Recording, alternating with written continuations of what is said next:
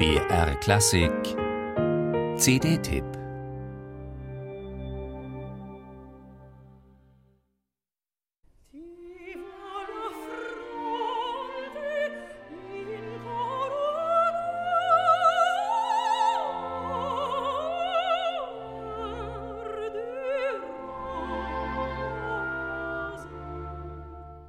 Es ist der Eros, dem Mozart in dieser Oper konsequent nachspürt.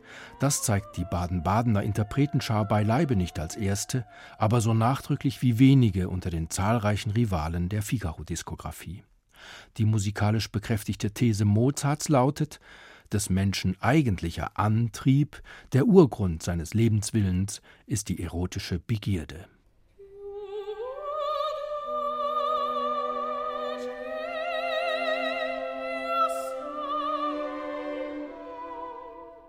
Immerhin positioniert sich hier nicht nur der Chef des Philadelphia Orchestra, das zu den Big Five Amerikas zählt. Auf den Operndirigenten Yannick Nézet-Séguin darf seit seiner Berufung an die Spitze der Met, des renommiertesten amerikanischen Opernhauses, mit noch respektvolleren Augen geschaut werden als bei den vorangegangenen Etappen seines Mozart-Zyklus. Der Kanadier erfüllt auch beim Figaro alle Erwartungen. Er weiß und belegt an der Spitze des Chamber Orchestra of Europe, dass man auch mit konventionellen Instrumenten im Tutti federleicht musizieren kann. Abseits jeglicher Tempoextreme stellt sich ein natürlicher Fluss der Töne her. Wem etwa das aggressive Temperament von Teodor Currentzis bei Mozart übertrieben scheint, schlicht zu weit geht, liegt bei Nézet-Séguin goldrichtig.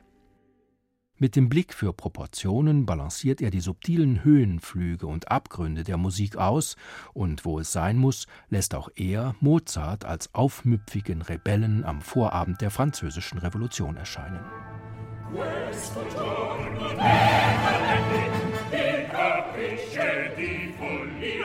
Dass sich die Sänger in 6, wenn nicht 7 Fällen das Prädikat gut, wo nicht sehr gut, verdienen, ist bei Figaro-Aufnahmen keine Seltenheit, aber tatsächlich auch hier wieder so. Thomas Hampson betont den Kavalier alter Schule bei Almaviva, Luca Pisaroni den trotzigen Widersacher bei Figaro. Das Objekt beider Begierde, Susanna, stellt in Gestalt von Christiane Karg eine aparte Verlockung dar. In allen 3 Etagen der weiblichen Stimmlagen gibt es Überraschungen der angenehmsten Art. Bei Sonya Yoncheva als Gräfin, Angela Brower als Cherubino, Anne-Sophie von Otter als Marcellina.